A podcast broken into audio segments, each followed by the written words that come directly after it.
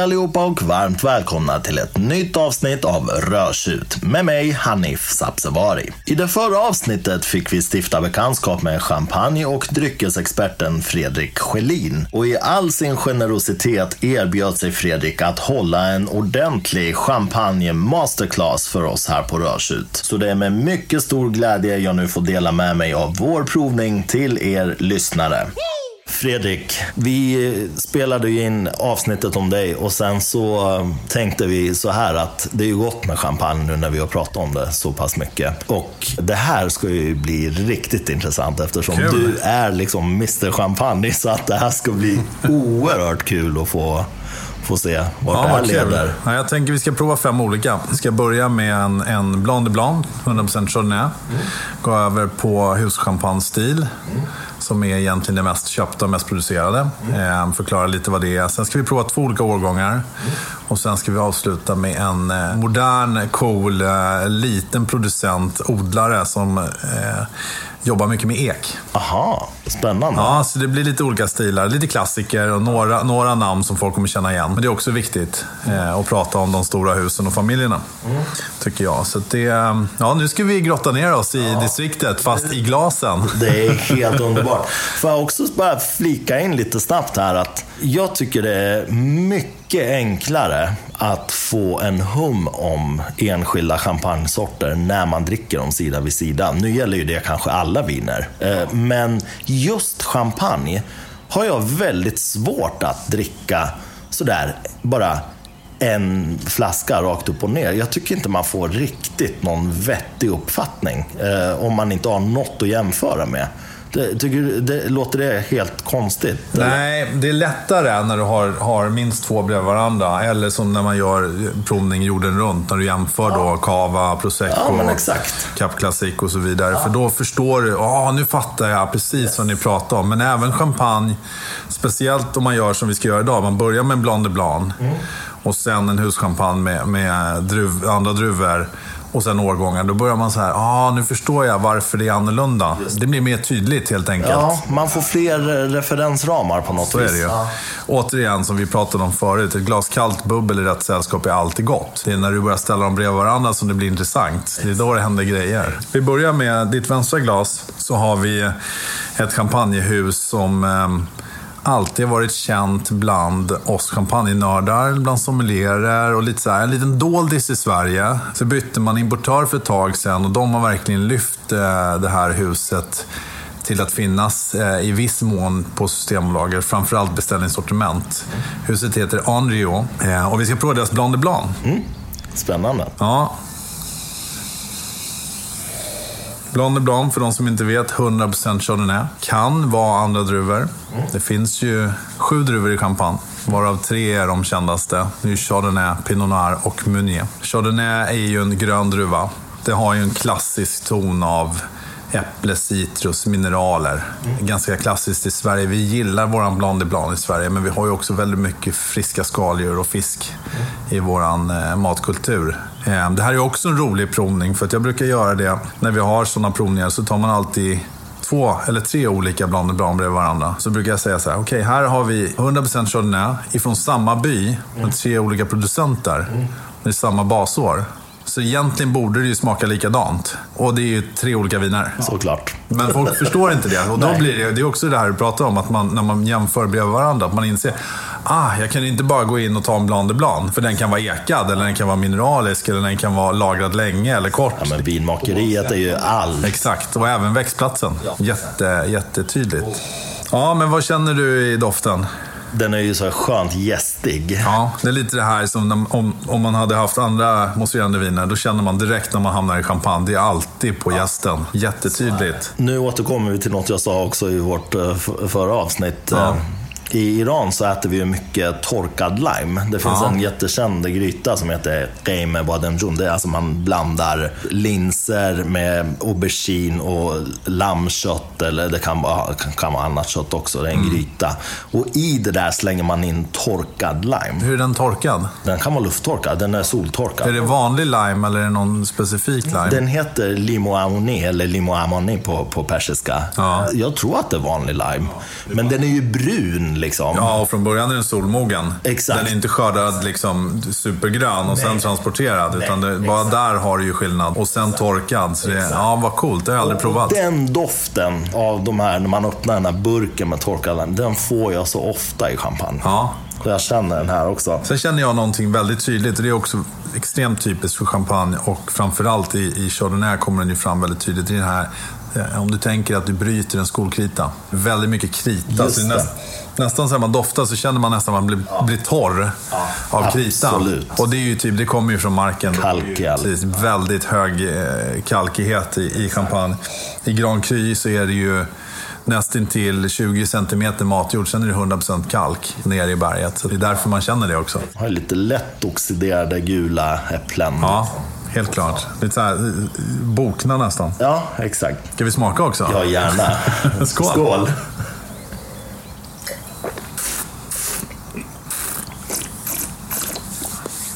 Mycket generösare i smaken än i doften.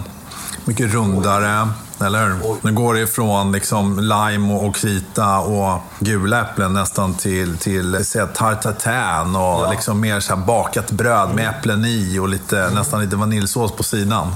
Ja. Jättesmarrigt. Ja, den har, den har ju nått också så här, um, du vet sån här vildpäron. Ja. Men så här omogna, väldigt så här spänstig Ja, det är den. i, i smaken. Men i doften så tror man nästan att den här kommer vara riktigt skarp och syrarik och jobbig nästan. Så man nästan vill ha ett ostron på en gång. Just det. Men den är inte så i smaken. Utan den är mycket generösare och munfyllande. Och... Ja, jag håller med. Det var verkligen inte vad jag hade tänkt mig i Nej, smaken. Och nej. det är alltid häftigt när det inte blir så liksom, som man förväntar sig. Ja, visst är det. Det här är ju, det det kommer tillbaks till den här producenten. De är väldigt duktiga på, på att göra bra champagne.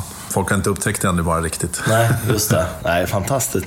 Du, eh, glasen som vi dricker i, vad, vad är det för glas? Glaset heter um, James Grand Champagne. Det är Lehmann som tillverkar. Eh, och Philippe James är en av de mest kända sommelierna från Champagne-distriktet. Han jobbar på alla trestjärniga krogar där. Eh, han kände väl vid tillfälle för några år sedan att det, nu måste vi göra bra glas. Och tog fram den här kupan. Och det här är då Grand Champagne 45 centiliter. Eh, det finns en mindre och sen finns det en större också. Ja. Man har rangen till eh, olika typer av viner. Jag tror att vi ska ta fram det större till ekvinet sen. Okej. Oerhört vackra. Ja. Och eh, så, så skön eh, balans också mellan foten och kupan. Att eh, de, det, är liksom så symmetriskt på något vis. Jag har ju jättesvårt för eh, de här Riedelglasen som många dricker i. Jag, jag dricker själv bara i Orrefors. Ja. Där hade jag väl druckit i deras crisp förmodligen då. Jag har så svårt för de här stora fötterna. Jag tycker inte det ser riktigt klokt ut. Jag Nej. förstår att det är stabilt och allt det där. Och de är ju stora ofta. Det går ju att slunga ganska friskt. Men Sen är det här den nya serien som är lightweight. Ja. Du känner ju, de är ju liksom... Det är Väldigt hålla i ett papper nästan. Ja, men exakt. Exakt. Och så är de munblåsta. Ja, just det. Riktiga glas. Ja, man kan nörda in på allt, men gla- har man börjat prova olika glas också så blir man ju nästan galen till slut. det blir en dyr hobby. Ja, plus att du vet alltså det, här helvetet som jag har när jag börjar dricka vin då. Och så bara, ah, men jag måste prova i det glaset. Ah, men jag måste prova, du vet. Och så är man klar och på diskstället står där 13 olika glas. Men det här är ganska intressant, för jag pratar ofta om det här med glas på provningar och just det här med gamla flöjten. Och den, den kan man spola. Eh, och så kan man, man måste inte köpa nya glas, men att man tar fram sina vitvinsglas. Och framförallt ni där hemma, prova nästa gång ni provar ett vin eller champagne. Ta fram tre, fyra olika glas. Ta kaffemugg och, och ett vattenglas och ett vinglas och ett stort vinglas. Och prova och se. Och framförallt ni som är vana att dricka champagne i flöjten. Ta det och ett vitvinsglas och så jämför ni samma vin. Så kommer ni få två olika upplevelser. Sen får man ju vad man tycker själv. Det är det man väljer. Men att man öppnar sina sinnen. Mina lyssnare vet ju vad jag tycker om flöjtglasen. Eh, lägg ner. Men jag måste också säga så här. Jag kan förstå flöjtglas, för de, de har ju en väldigt distinkt och speciellt utseende. Och folk förknippar ju flöjtglasen med, ja men som nu när det är studentfirande, den Precis. tiden. Jag kan ju förstå det för syns skull, men, men eh, liksom att köpa en champagne för ganska dyra pengar då, som de bättre champagnerna kostar och dricka i flöjtglas, det, det är ju synd alltså. Det är Ja. att slänga bort väldigt mycket av pengarna i sjön. Det. Ja. Ja, framförallt tycker jag man ska eh, prova så man vet vad man gillar själv. Sen är, jag säger alltid så här, det finns inga rätt eller fel. Du är inne på det också, vad man gillar. Du vet ju det första champagneglaset, den stora koppen. Mm. Den som eh, ni som inte kan se, men att den, de som man bygger champagnetorn av. Det glaset är ju sämst av allt. För att det är öppet och stort. Det är som att dricka i en skål. Känner ingen doft och ingen smak. Går du och minglar så är det väldigt lätt att, att din kollega blir blöt och du blir torr. Men som eh, Clovis på Tadenskär, som vi ska prova hans vin, eller deras familjens vin om en stund. Han säger det, vet du Fredrik, jag vet att de här glasen är sämst för vinet. Men det här är min mormors glas som är handgraverade. Och när jag dricker de här, då har jag en stund med min mormor som inte finns med oss längre. Ja, vad ska du säga på det? Nej, det, det går, går inte att svara på. Det går inte att säga något. Nej, för det är hans upplevelse. Och sådana värden kan man inte ens diskutera. Nej. Det är så personligt. Därför ska man aldrig känna att något är rätt eller fel. Utan man måste ju ta det man tycker själv. Absolut. Nej, men nu, nu menar jag, liksom, och det är väl det jag har menat alla gånger tidigare också, när jag har sagt eh, spola flöjtglasen. Då menar jag så här, bara testa i andra glas för att man kommer förstå drycken bättre. Man kommer få många fler aromer. I flöjtglas går det inte, de går inte ens att snurra. Alltså, nej, nej, de är helt värdelösa. De är perfekta att servera många på en bricka vid stora sällskap. Så är det praktiskt. Men det gör ju ingenting för drycken. De kunde hälla vad som helst där i klubbsoda. Ja, ja och, och, exakt. Och, och ska man envisas med att servera i dem, köp de här som är i plast. Då slipper ni oroa er för att de ramlar och går sönder dessutom. Ja, för det, det, gör ju ingen skillnad för smak eller doft om nej, de är det gör det inte. Det är känslan i handen kanske. Ja, kanske. Men... ja ja, nej men eh, vad spännande. Du, i, när du höll på att hälla upp här också innan vi, vi började spela in, då sa du någonting om korkarna. Kan du dra det för lyssnarna också? För jag tycker det var så himla intressant. Ja, eh, numera så har man ju eh, det som kallas för teknisk kork. använder man ganska mycket i vinindustrin och framförallt i mousserande vin. Historiskt så har det ju varit ett problem med kork för att det kan komma in TCA, alltså ett, ett, och göra vinet korkskadat, en saltsträng. Och i champagne var det ju ungefär precis som i resten av världen, en av tolv som var korkdefekt historiskt. Och sen har man ju då kommit på den här tekniska korken, så det finns två företag egentligen som tillverkar. Då maler du ner kork till granuler och tvättar dem så att du får bort alla spår. Sen limmar du ihop dem. Men för att du inte vill ha kontakt med limmet eh, mot vinet så lägger man också en silikon under korken för att det inte ska komma i kontakt med vinet. Och det är ju bra för korkdefekt, men du tappar ju utbytet mellan, och det här är också en skröna folk har pratat om eh, historiskt, att utbytet mellan syret går genom korken. Mm. Nej, det visar sig när man har, har, har undersökt det här på detaljnivå i forskning att utbytet av syret i korken och vinet blir det. Men det blir ju inte om de är limmade. Vissa har ju då, vi tittade på en kork också som har två, två det, är, det är en sån här teknisk kork men sen är det också två små korta lager längst ner man har limmat på en riktig kork. Just det. Just för att ha lite av det här. Ehm, och det är väl ett sätt att, att ta sig dit för att få det bästa av två världar. Då får vi se vad framtiden visar. Men eh, det är de typerna av kork som finns idag. Ja, och, och, du sa ju någonting också att eh, champagne kommer kanske inte smaka som man är van vid eh, i framtiden. Precis, det har ju med all vinmakning att göra. När vi sitter idag och har möjlighet ibland att prova riktigt gamla champagner eller viner. Om man tittar tillbaks på den tiden. För det första så var, var det ganska smutsigt i vinerierna.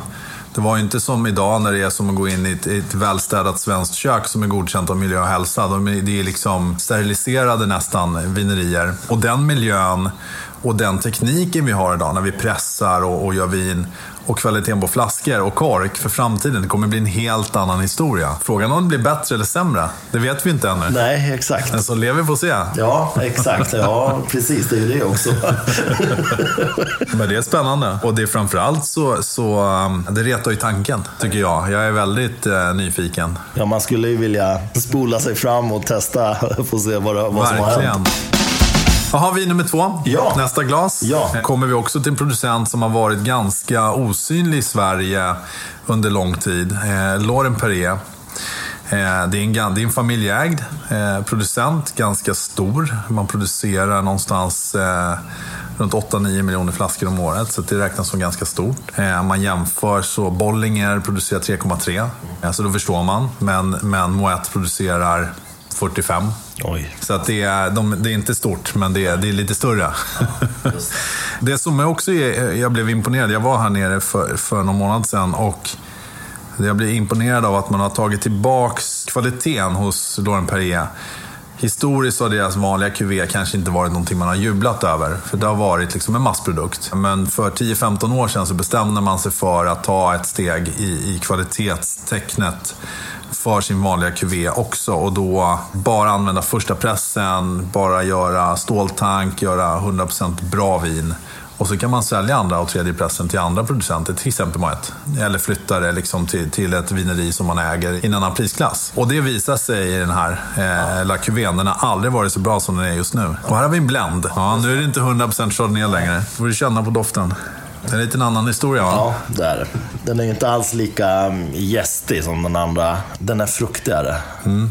Rödbärig. Nu har, vi, nu har vi blandat in röda druvor helt plötsligt. Precis, här är det mer röda äpplen än, än, snarare än gula då. Precis. Mm. Och istället för att vara gästig så är det ju färdigbakat bröd. Det är en helt annan känsla. Och det här är också lite kul, för att när man, när man producerar mousserande vin på traditionell metod, som, man ska inte säga champagnemetoden och inte champagne, för det får ju bara heta champagne. Men nu provar vi ju champagne, så då säger vi champagnemetoden, helt enkelt. Eh, när man gör champagnemetoden så gör man ju först ett stilla vin och sen lägger man eh, det stilla vinet på flaska tillsammans med lite jäst och socker och så ner i källaren. Och där börjar ju sockret eh, och jästen jobba.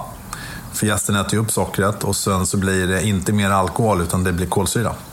Och det är det som är själva metoden. Och det är därför bubblorna i champagne är mycket mindre och mycket mer integrerade och inte försvinner så snabbt för att det är jäst in i vinet och sen över lång tid. Men de här jäststammarna, samma stammar som vi bakar bröd på. Det är inte så konstigt att vi känner bröd, brioche, Toast. toast bakverk i olika former i champagne.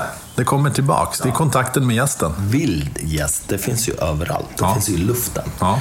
Vissa säger ju där, jag, jag kan inte bedöma huruvida det här är sant eller inte, men vissa pratar ju om gästen i olika källare. Jag har faktiskt provat det. Jag har provat det. Det är tre vinmakare i Tyskland som gjorde ett experiment ett par år. Och så fick jag vara med och prova det. Och då gjorde de så här, vid skörd så pressade de druvorna ute i, i pr- presshus. Gjorde tre tunnor, tre vinmakare, så nio tunnor. Och så bytte man så att alla hade en av vardera. Och sen tog man ner dem i källaren och lät dem vildjäsa av källargästen. Alla vinerna var olika. Ja. Även om det var samma vin från en vinmakare men jäst i tre olika källare smakar helt olika. Det är ganska häftigt. Då förstår man vilken påverkan alla de här små detaljerna gör. En ikonisk vinmakare i champagne som heter Jacques Celos. Han eh, byggde ett nytt vineri för några år sedan. Han tog ju dit forskare som fick flytta gästkulturen från gamla källan till nya. För annars skulle det inte bli samma viner. Nej, men jag, jag förstår Det gäller att ha förståelse för det men där också, exakt. vad det påverkar. Men det, det är helt otroligt. Varje litet steg i processen påverkar slutresultatet. Ja, visst. Ja, ska vi smaka? Ja, gärna. Lauren Perrier La Cuvée. Också en helt annan historia. Mycket bredare, mycket rödare. Den är mer nougatig sådär. Ja. Den har lite så här Nutella, hasselnöt. eh, Verkligen. Ja. Ja. Ja, nötkräm. Ja, exakt. Lite åt det hållet. Ja. Jag tyckte även på doften att det blir nästan lite mjölkchoklad. ja, men absolut. Och sen känns den, eftersom den är så generöst fruktig, så känns den nästan i mellanpaletten lite söt. Men direkt efter så försvinner det och så är det bara syra i längden. Väldigt balanserat. Det här är ett fantastiskt matvin. Det är väldigt gott var det. Ja. Jag måste bara snabbt gå tillbaka till den förra också. Ja. Ah, Det är helt annat alltså. Ja. Ja. Det är det här som är så intressant när folk eh, köper en champagne. Eh, att man inte bara kan gå in och köpa en, utan man måste verkligen veta lite vad man, vad man tycker om och vad man söker. Ja, verkligen. Eh, mellan de här två tycker jag den här är oerhört generös, den här som vi drack nu. Den, är, den har fl- lite fler dimensioner än den förra.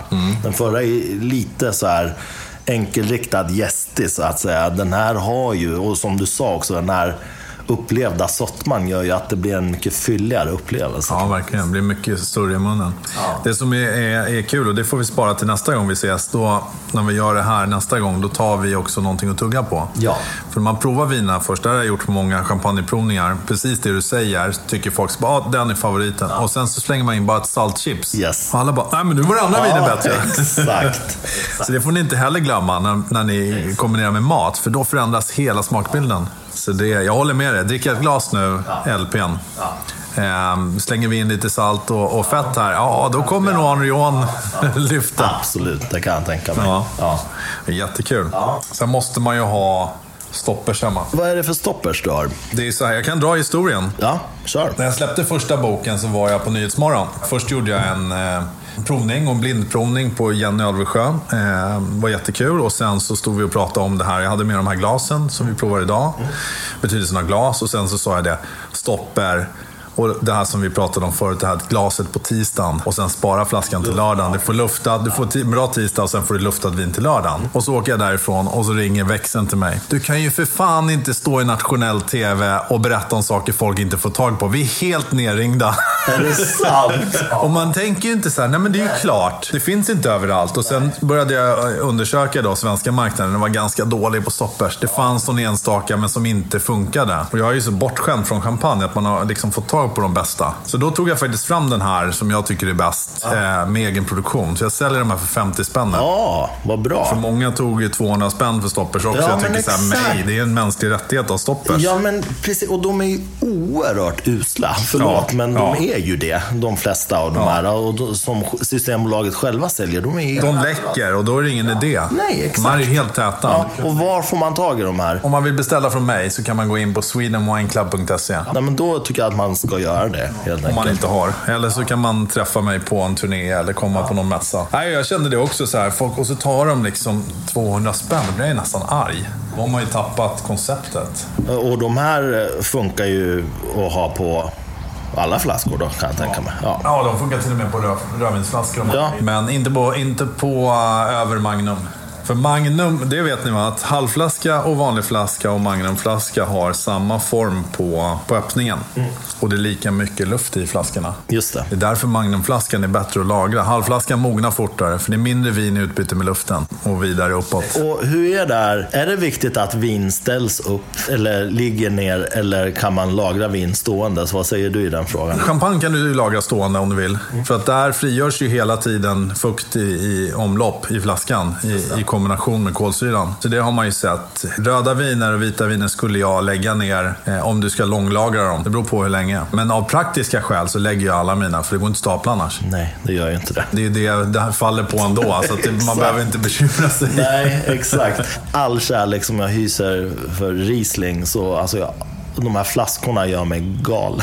Ja, men vad tror du med champagne då? Alla olika former idag. Det är helt omöjligt och man får nästan ha dem kvar i lådor och stapla. Faktiskt. Jaha, nu går vi vidare. Nu har vi provat en eh, Blanc de Blanc och en huschampagne, klassisk blend.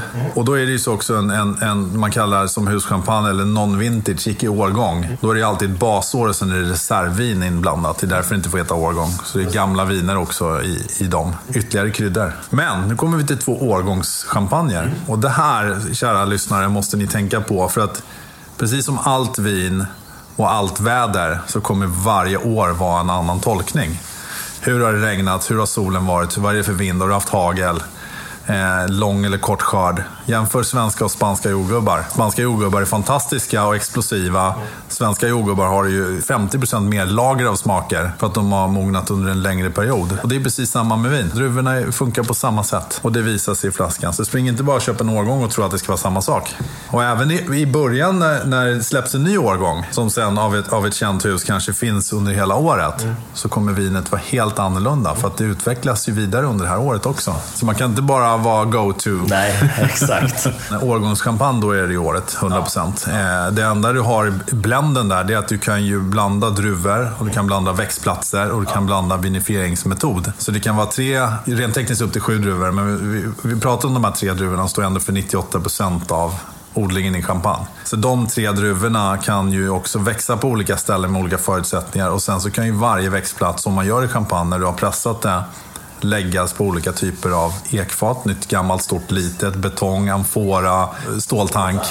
Så att du har ju så många olika sätt att påverka även där. Sen tar du alla de här kryddorna även på årgångsvinerna och bestämmer. Årgångsvin eller årgångschampagne är ju första steget till det som vi idag kallar för prestigechampagne. Det var ju det tidigare då. Det, när det var ett exceptionellt bra år så ville vinmakaren visa hur bra det året var. Och det gjorde man på 100% från året. Och då valde man ofta också de bästa växtplatserna. Ehm, idag väljer man kanske inte alltid de bästa växtplatserna utifrån kvalitet utan framförallt från hur året var. De som visar året, speglar året på bäst sätt. Så det är väldigt spännande. Det är väldigt spännande att följa årgångsvinerna. Det säger en hel del.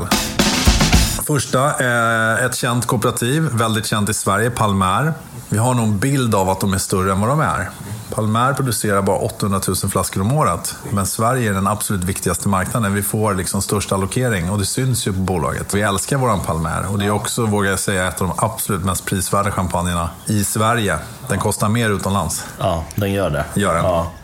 Ja, det finns väl till och med på fasta hyllan, va? Ja, Eller? det finns eh, flera av deras. Både vanliga eh, reserv eh, som är i icke-årgång, så finns årgång så finns bland och bland. Och sen är det ett kooperativ. Kooperativ består av många bönder som har gått ihop. Så att, eh, det ägs ju kooperativt helt enkelt av runt, runt 400 bönder. Det är deras vintage och då är det ju alla tre druvorna och det är från 2013. Ja, spännande. Här är vi tillbaka i gäst... Ja. Den är ju mer gästig igen då. Exakt. 2013 är också väldigt, det är ett år som också är väldigt hög syra och väldigt mineraliskt jämfört med vissa andra årgångar. Framförallt nästa vi ska prova som är mer generöst. Mer sol, mer rakt på. Det är det som är kul när man provar årgångsvin mot varandra. Att de kan vara, du kan ju sätta en vertikal med samma hus och alla viner smakar olika. Mm, brödigt är det. Men också gästigt och eh, det finns, den här kritan kommer tillbaks. Ja, absolut. Men äpplena finns ju där också. Ja, gud ja. Det här är nästan som ett, ett äppelfat med flera färger. Ja, Det är en faktiskt. blandning. Ja, Nästan äppelkompott. ja. Och citrus. Citron. Solvarm. Ja, jag får också sån här, eh, du vet, sån här persikohalvor i, i kompott. Ja, de inlagda. Ja. Ja, just det. Ja. Ja, men skål då. ja så. Här känner man att det är 2013 är ganska stram. Du får ju en syraattack som liksom retar upp eh, saliven. Här vill man ha något att äta. Här vill alltså. man absolut ha. Här vill man ha löjrom och, och chips. Ja, verkligen. Men eh, mossen i den här är ju otroligt härlig. Den är ju krämig och den liksom fyller ut hela munnen på ett helt annat sätt än de tidigare. Och det som är kul med Palmer också, det är, man vet inte att de är ganska små i förhållande till vad vi har på svenska marknaden. De är prisvärda, men de lagrar extra länge. Och det är därför du får så otroligt fin mousse. Just det. Bubblorna blir mjuka och små. Det är ju det som händer med, med lagring av champagne. Du minskar ju inte trycket i flaskan förrän det blir väldigt gammalt, alltså riktigt gammalt. Utan de blir mindre i storlek. Samma antal bubblor, samma tryck, men den här mjukheten. Det är därför man alltid pratar om, ju mindre bubblor desto dyrare champagne. För att det är lagrat längre. Återigen, tid är viktigt. Ja, tid är viktigt. Det är synd att man lever så kort bara. Men man blir också, man får inte glömma, jag blir, ibland blir jag lite fartblind. Man tänker så här, "Ah, 2013, ja, ja, men det är ju ganska ungt. Ja, det är snart tio år sedan den, den skördades. Så det, det är inte ungt alls. Och det här är det senaste på hyllan, det är 2013. Då är det skörden 2013 och sen går det ner i, i flaskan och källaren då 2014. Så att från 2014 så kanske det gått förra året. Så det är ju sju år då gammalt, eller sju år legat på jäst. Det är väldigt länge. Lagen säger 36 månader och det är mer än det dubbla. Det är väldigt generöst för, för den typen och det, det känner du ju i bubblorna. Hatten av, alltså att de tar den kostnaden. För det kostar ju att ha vin liggandes. Sådär. Och det är därför också som många tänker, ja men champagne är så dyrt. Ja men vet du, det, det finns en anledning till det. Det är kvaliteten och tid. Det är det. Det är ett, det är ett otroligt hantverk. Sen är det ju, ska vi inte se ner på, på billigare mousserande viner som också kan vara eh, fantastiska hantverk. Man har ju klart man har, har lärt sig att ta betalt också i champagne. Men man ger det som här. 2014.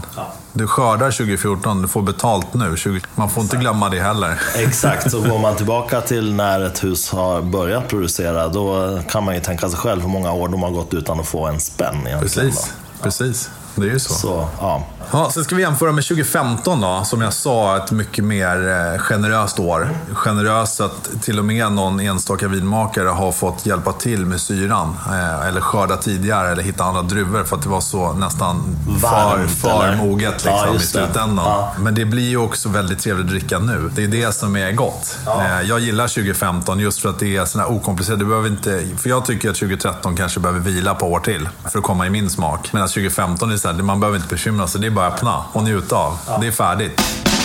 Och nu är vi hos Tatenskär. tror alla också känner till Tatenskär. Det är ett av de mest kända varumärkena. Men här är också en familj. Det är familjeägt, det är fortfarande familjen. Vi pratar om Clovis och hans glas. Och deras tolkning på 2015. Och då återigen, det är också tre druvor, men en annan årgång. Och du känner ju ja, direkt, du känner ja. att det är varmt. Ja, oh ja. Det är nästan champagne från Napa Valley. Det blir liksom mycket. Verkligen så. Jag, jag får nästan någon sån här gummi... Eh, ja. liksom, eh, nej, men du är så här petroleum, nästan Riesling-toner här. Ja.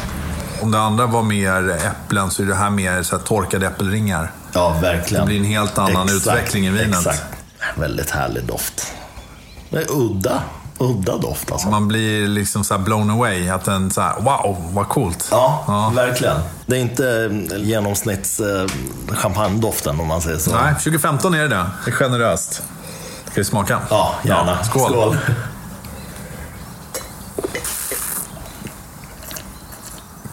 Det blir lite mer intensivt. Ja. Blir det. Lite kortare i längd, ja. men mycket bredare i paletten. Ja. Är det. Ja, men jag, det här ska man ju dricka nu. Ja. Det är bara att dricka och vara glad. Och det, här, det här älskar ju folk, när det är så här generöst. Det är som att dricka ett, ett bra vin. Liksom. Ja, men verkligen. Jag kan bara dra parallellen till 2015 Italien. Alltså ja. till exempel Piemonte. Mm. Samma sak alltså.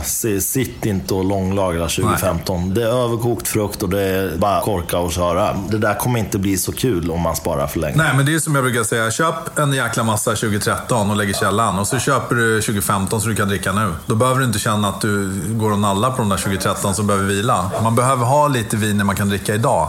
Det är också när vi nördar som hela tiden pratar om att vänta. Man måste också ha någonting nu. Annars börjar man nalla på de där, så har man druckit upp dem för tidigt i slutändan ändå.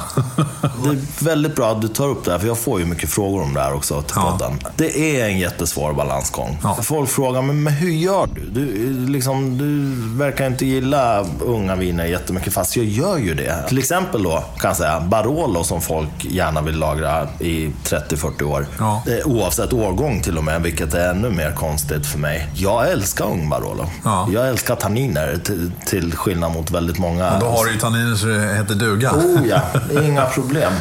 men, men 2015 års Barolo, korka upp och kör bara. Det har ju gått sju år nu. Ja, exakt. Att, exakt. det, är, det, är det, också. det är lång tid. Men det är där jag menar man blir fartblind. Man tänker hela tiden, men det, det har ju såklart med ålder att göra också. Man har varit med så länge så man tänker inte på att, att vissa årgångar faktiskt har lagrats ett, ett bra tag innan de är ute. Så det man hela tiden referenser längre bak så här. Man pratar om ja, 2096, ja, 82. Det blir lite löjligt till slut. Man får inte, man måste, ibland måste man stanna så här. Vad fan, det här är lång tid också. Ja, för att om man dricker riktigt gammal champagne, nu, nu har jag säkert absolut inte druckit så gamla flaskor som du har gjort, men min upplevelse av de äldre flaskor som jag har druckit är ju också att jag älskar ju det som händer med en riktigt gammal champagne. Mm. Men det är ju också så att eh, Gillar man bubblor till exempel, ja det försvinner ju en hel del bubblor. Och framförallt när du öppnar så måste du ju sörpla i det där ganska snabbt om du ska hinna få några bubblor. Jag har kört två sådana riktiga gamla vertikaler från 1911 och framåt. 1900-talets typ toppårgångar. Framåt 47, mm. då är mossen kvar. Tidigare, inte så mycket. 11, ingenting. 28, någon enstaka. Med det sagt så var 11 magi. Ja, såklart. men då är det en helt annan stil. Det är mer som att dricka en sherry som är liksom fin. Ja, men så är det ju med riktigt gammal Riesling också. Ja, ja, Där har jag ju druckit riktigt gammalt det var ju inte vad folk tänker sig nej, Riesling. Nej. Det är en helt annan dryck. Och det är också en, en eh, som man säger, acquired taste. För det är, det är inte för alla. Nej. Min fru är sån. Hon, hon har ju provat också en del riktigt gamla och hon säger det. Hon, hon, jag gillar lagrat vin, mm. men jag vill inte ha gammalt vin. För det finns en gräns där när det går oh, över ja. från tertiär till, till riktigt gammalt. Ja. Liksom.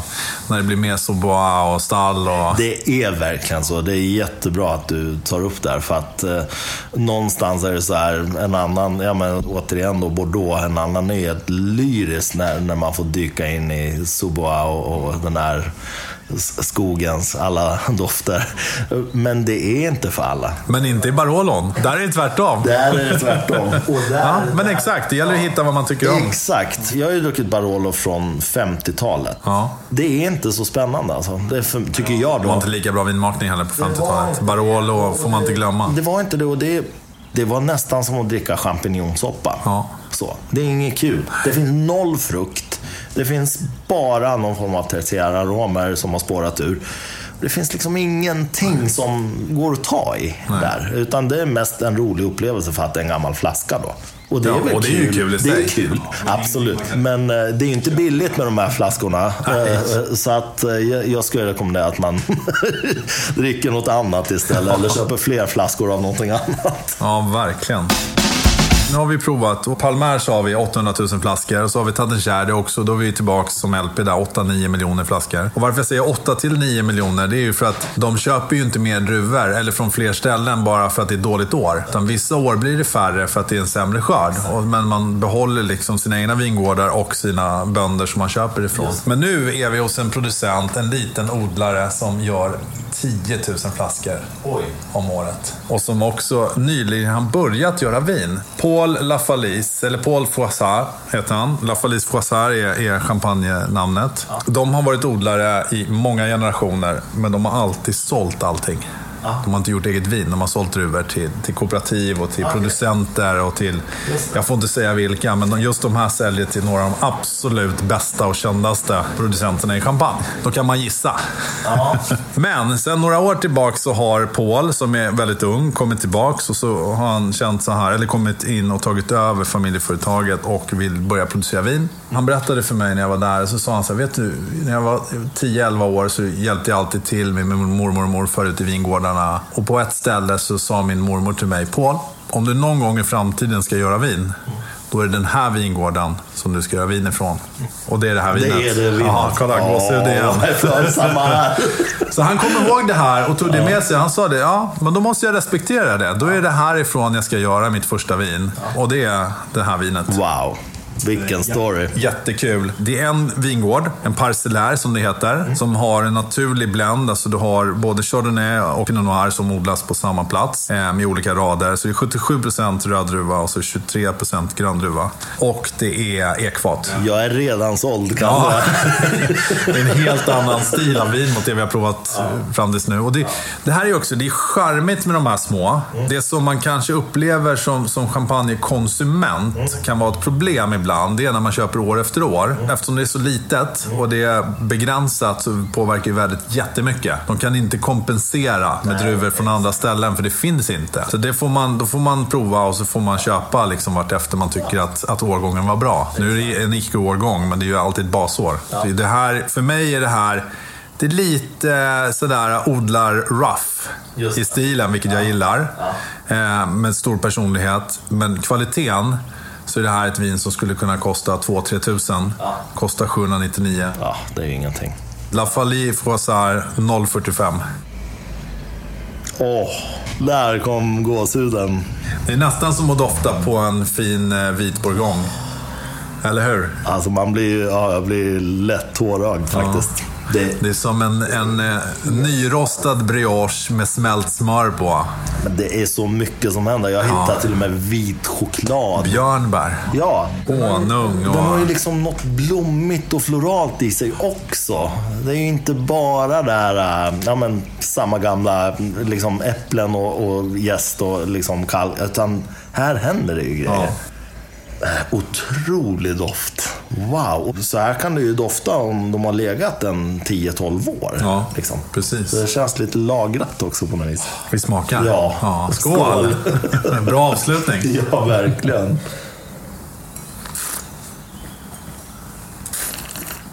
Ja, det är ju löjligt bra. Nej, men alltså vad är detta? Det är basår 2017 och så är det reservvin från 2016. Och så har det jäst på barrik. Nya barriker och det är vildjäst. Så det är inget tillsatt i första jäsningen. Och sen 24 månader på jästfällningen.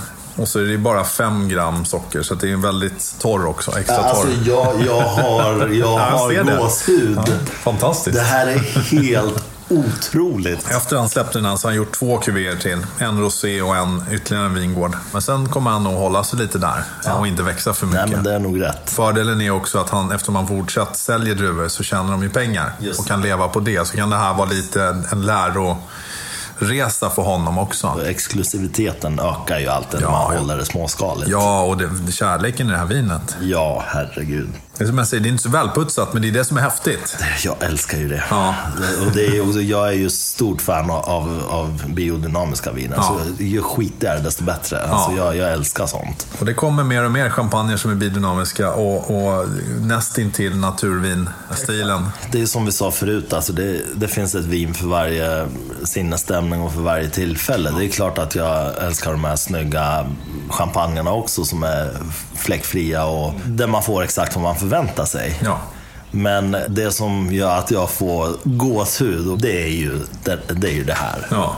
Otroligt. Ja, en fin avrundning på en bra provning. Man vet inte vad man ska säga. Det är så ofattbart gott. Ja, jag, jag förstår att du avslutar med den här. Ja, men jag ville visa dig någonting också som inte är bara hus och kända namn. Ja, men det är kul exakt. att få in en liten odlare. Ja, men verkligen. Det här är det som är så kul med champagne. Det var därför jag också min förälskelse har hållit i. För att det, det finns så otroligt många stilar av, av vin. Det är inte bara en kall champagne. Det är, alla är helt olika. Vissa funkar. Det här kan du köra till en grillad biff. Medan den första är bättre till ostron. Du har hela bredden och så kastar du på lite rosé på det.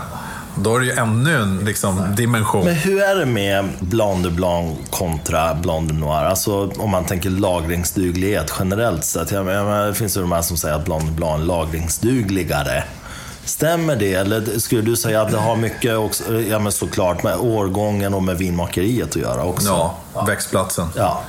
Allting kommer tillbaks till växtplatsen och hur året var. Och det visade sig ju extra mycket förra året, 2021, som var ett av de sämsta åren i, i Champagnes historia. Där man fick så mycket regn och röta så att man var tvungen... Vissa fick ju inte ens... Vissa hade ingen skörd. De bästa växtplatserna som är klassificerade bättre, de fick ut full skörd. Och där har det liksom mikroklimat, även ute i vingårdarna i Champagne. Och, det, och hur vinkeln är mot solen och hur avrinningen funkar och annat. Så det, det är lite som dag och natt. Sen är det ju också de som har jobbat biodynamiskt kanske under många år har ju vinranker som orkar stå emot när det blir skit. Likväl som de som besprutar traditionellt, traditionellt kan man inte säga, det heter ju det, konventionellt, står också emot. Och så de som är mittemellan har ju drabbats. Så det är många vinklar på det där och många åsikter och annat. Men, men ja, både i området och, och kännare har ju pratat lite illa om druvan Meunier. Det är jättebra utfyllnadsdruva, den mognar tidigt, så det tillför någonting i vinet och den är lite billigare att köpa in, det vill man inte säga, men det är så. Jag har varit hos de som är specialiserade på Meunier och provat alla volé, alltså när man öppnar från källan, där det fortfarande ligger i kontakt med gästen, från 50-talet och blivit helt golvad och trott att det är typ 10 år gammalt och det är så jäkla bra. Så att nej, det handlar bara om växtplatsen och hur du hanterar druvan. Det går inte att generalisera. Nej, det gör det inte. Sen, men ska man titta på utbudet så har ju Blanc de Blanc en högre syra som i sin tur kan, kan hjälpa med, med lagring. Men sen är det ju en smaksak. Så är det ju. Men, men om man tänker, med svårigheterna med vädret nu då. Liksom, hur, hur ser det ut? Alltså plockar de fram kloner eller håller de på att kolla på vingårdar i England, Sverige? Eller hur gör de för att stå emot eh, klimatförändringarna? Ja, en bra fråga. Det är, det är mycket som sker. Man håller på, man har tio druvor under provodling, nya druvor. Ja, det är klart att man tittar på olika kloner också som är mer värmetåliga av druvorna som finns. Man tittar också på vinkla om dem mot solen och kanske inte klippa så mycket eh, löv för att skydda druvorna. Man gör mycket sådana saker, men i slutändan är det så här, kommer det hagel eller annat som tar bort en del av skörden, då kan du inte stå emot. Du skördar ju tidigare än någonsin, men då å andra sidan tidigare blomning. Men det som är största boven, det är när det blir som nu. Just nu, vi har varmt här idag, men i Champagne så har man 35 grader nu. Och en sån i, i början på sommaren, en sån värmebölja, speciellt på växtplatser som inte har lika mycket kalk där det finns vatten, då blir det heatstress. Så att ja, men det, det är bekymmer för framtiden är det. Fram tills idag så har ju Champagne vunnit på klimatförändringen. För du har helt plötsligt fått fullt mogna druvor som man inte haft historiskt. Så det har blivit bättre champagne. Men fortsätter det, ja då blir det kris. Och andra typer av viner. Sen är det ju champagne, du får inte bli alkoholstarkare. 12,5. Annars får det inte heta champagne. Så att det innebär ju att du får ju skörda tidigare och tidigare. Frågan är hur den här, liksom som tidigare var svenska jordgubben i smak, om den om några år kanske blir som en spansk jordgubbe. Det blir snabb, moget, du får inte lika många lager. Då blir det ju problem också, för då blir det inte samma komplexitet. Så det, det här diskuteras ju hela tiden Det såklart. förstår jag, för det är ju deras verklighet också. För oss är det, vi går och plockar en flaska från hyllan eller får hem den i någon låda. Men jag menar, de lever ju med det här. Exakt. Det är ju Det är deras deras- liv. exakt, deras det är deras inkomst. uppehälle. Liksom. Ja. Så att, eh, ja. Men eh, bara få, liksom också få in den här biten, för jag vet ju att du skriver ju också om eh, annat bubbel som inte är champagne. Ja, skriver om alla viner. Ja men exakt, det- gör det ju. Men om man ska hålla sig till, till mousserande då. Ja. Vad säger vi där? För att jag kan ju bli lite småirriterad på att folk jämför till exempel cava med champagne. Jag förstår inte varför de gör det. För att vem skulle jämföra till exempel Barolo med eh, Beaujolais? Man gör ju inte det. Det är ju Nej. fullständigt galet. Och det blir väldigt irriterande då att eh, vissa mousserande drycker hamnar liksom i någon form av ja, men väldigt dålig sits. Lite vakuum också. Ja, ja. för att de hela tiden jämförs med champagne. Jag ska helt välvilligt erkänna att jag är inte världsbäst på alla de här mousserande dryckerna som finns. Men några cava har jag druckit och jag har faktiskt druckit lite äldre cava. Och det har varit fullständigt magiskt. Det är ju inte champagne, men Nej. det är ju magiskt på sitt sätt. För det är så man måste approachen. Varje vindistrikt har ju sina förutsättningar. Katalonien, södra Spanien eller Champagne, eh, nordost om Paris. Det är två olika delar av Europa, värdemässigt och förutsättningarna. Marken är olika, eh, druvorna är olika. Sen är det ju traditionell metod, alltså att du tillverkar bubblorna på samma sätt i flaskan. Men du, det går inte att jämföra. Är- Jag tycker att det var jättebra det du sa. Man jämför inte Beaujolais med Barolo. Nej. Nej. Du ska inte jämföra en cava med en champagne, för det är två helt olika drycker. Vi pratade om det förut också. Det är det här med, med vår senaste bok, där vi beskriver varje distrikt. Även Sverige och Storbritannien och, och så. Men lika mycket för respekt för champagne så är det lika mycket respekt för deras distrikt och vad de gör. Att inte kalla det för eller jämföra det med. Nej, utan respektera och, och utforska respektive distrikt istället. Det är mycket roligare. Ja, jag tycker det är jättekonstigt att, att man gör de här jämförelserna. Och, och också få säga en till grej om det här. Det är att eh, bra champagne vet ju folk att det kostar ju lite grann. Men cava och prosecco, där kan man liksom minsann gå in och köpa en flarra för 69-79 spänn. Och så kommer man hem och dricker det och bara, men det här var ju inget vidare. Nej, just det.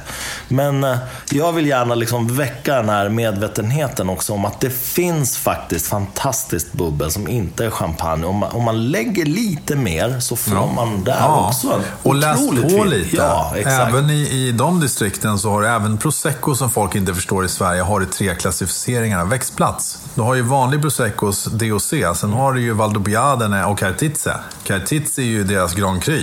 Ju högst uppe på bergen, bästa. Och även att man läser på att prosecco får du också göra 85% glera som är huvuddruvan. Sen får du tillsätta 15% av annat. Så köper du då en billig, då är det ofta sämsta växtplatsen och så 85% glera. Och sen är det utfyllnad. Köper du en Cartizia, ja den kostar 350 spänn och uppåt. Men du har 100% glera från bästa växtplatsen på bästa sätt. Det är en helt annan dryck.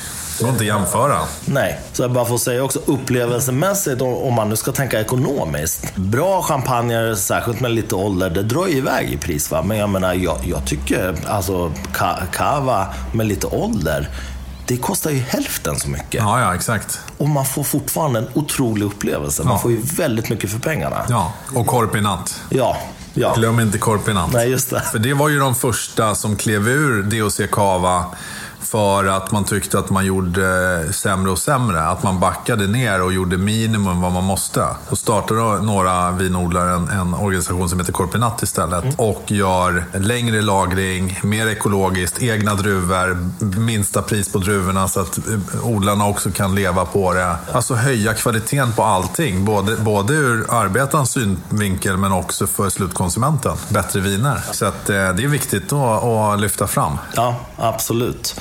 Och avslutningsvis då i och med att jag är också lite så här lokalpatriot. Och eh, min personliga erfarenhet av, av svenska viner har hittills varit fullständigt magnifik kan jag säga. Jag, jag är helt ärligt blown away över kvaliteten.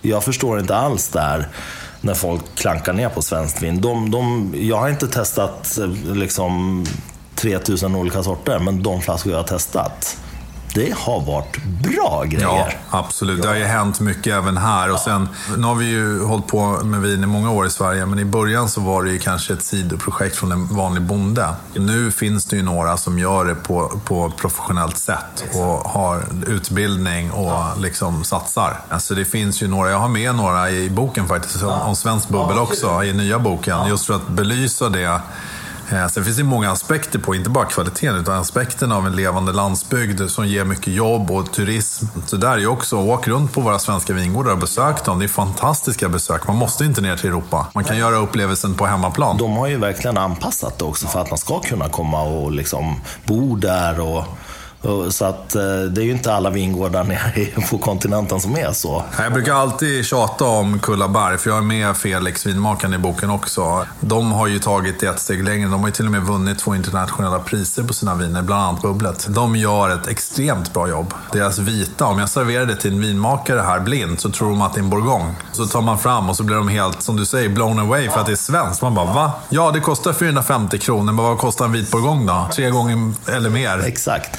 Men, men det, det, är ju det jag också får höra. Det dyker upp någon flaska här och var i TS ibland. Liksom, och folk är så här, 300-400 spänn på ett svenskt vin. Ja, men ja, varför ja, inte? Gör det. Ja. Och också ett sätt att gynna en ny, en ny industri i Sverige. Ja, som har en framtid, speciellt med klimatförändringarna. Plus, alltså märk väl, en industri som inte kan flyttas till Kina. Nej, exakt. Det också. ja, det tycker jag personligen är jätteviktigt. Ja. För jag, jag, är så trött på att eh, företag drar utomlands så fort det börjar gå bra. Det, det, är jätteviktigt att vi har de här industrierna som blir kvar i vårt land. Felix brukar säga så här, att om, om han brukar peka bort på den här sädesbonden mittemot som har 100 hektar. De är två anställda och maskiner. Här har de några hektar är 14 heltidsanställda och har en turismindustri också igång. Besök och allting. Och ett levande landskap som tar hand om marken utan besprutning. Ja, Enough said. Ja, exakt. det är framtiden. Ja, verkligen. Vill vi ha en levande landsbygd kvar så är det en del av det. Ja, och det vill vi. Ja. Det är bara så. Och sen är det goda viner. Precis, inte minst. Men Fredrik, eh, ja. alltså, jag är ju helt lyrisk. Eh, det är så oerhört generöst av dig att ha tagit dig så mycket tid och, och bjudit på de här fantastiska vinerna och, och delat med dig av din otroliga kunskap. Det är ju verkligen få som kan så mycket om det här ämnet som du kan. Det är en oerhört stor ära och jag är väldigt tacksam för att du har varit med. Jag vet att mina lyssnare kommer ju de kommer säkert lyssna på de här avsnitten flera gånger. Ja, vad roligt. Ja, för att det är så inspirerande. Både du som person, du är så generös och du delar ju verkligen med dig och du sätter verkligen den andra först. Och det är inte alla som är så, så att jag är oerhört tacksam för att jag har fått låna din tid här. Ja, tack själv. Det är det här jag brinner för. Ja. Kommunikation och få, få inspirera och framförallt få andra att, att vakna. Ja, men det, det gör du verkligen och det lyckas du med. Och jag önskar dig verkligen all lycka med allting du kommer företa dig här i framtiden. Och stort tack för den här fantastiska provningen som slutade med en mega gåshudupplevelse. Fantastiskt. Ja. Skål för det tycker jag. Ja, men skål.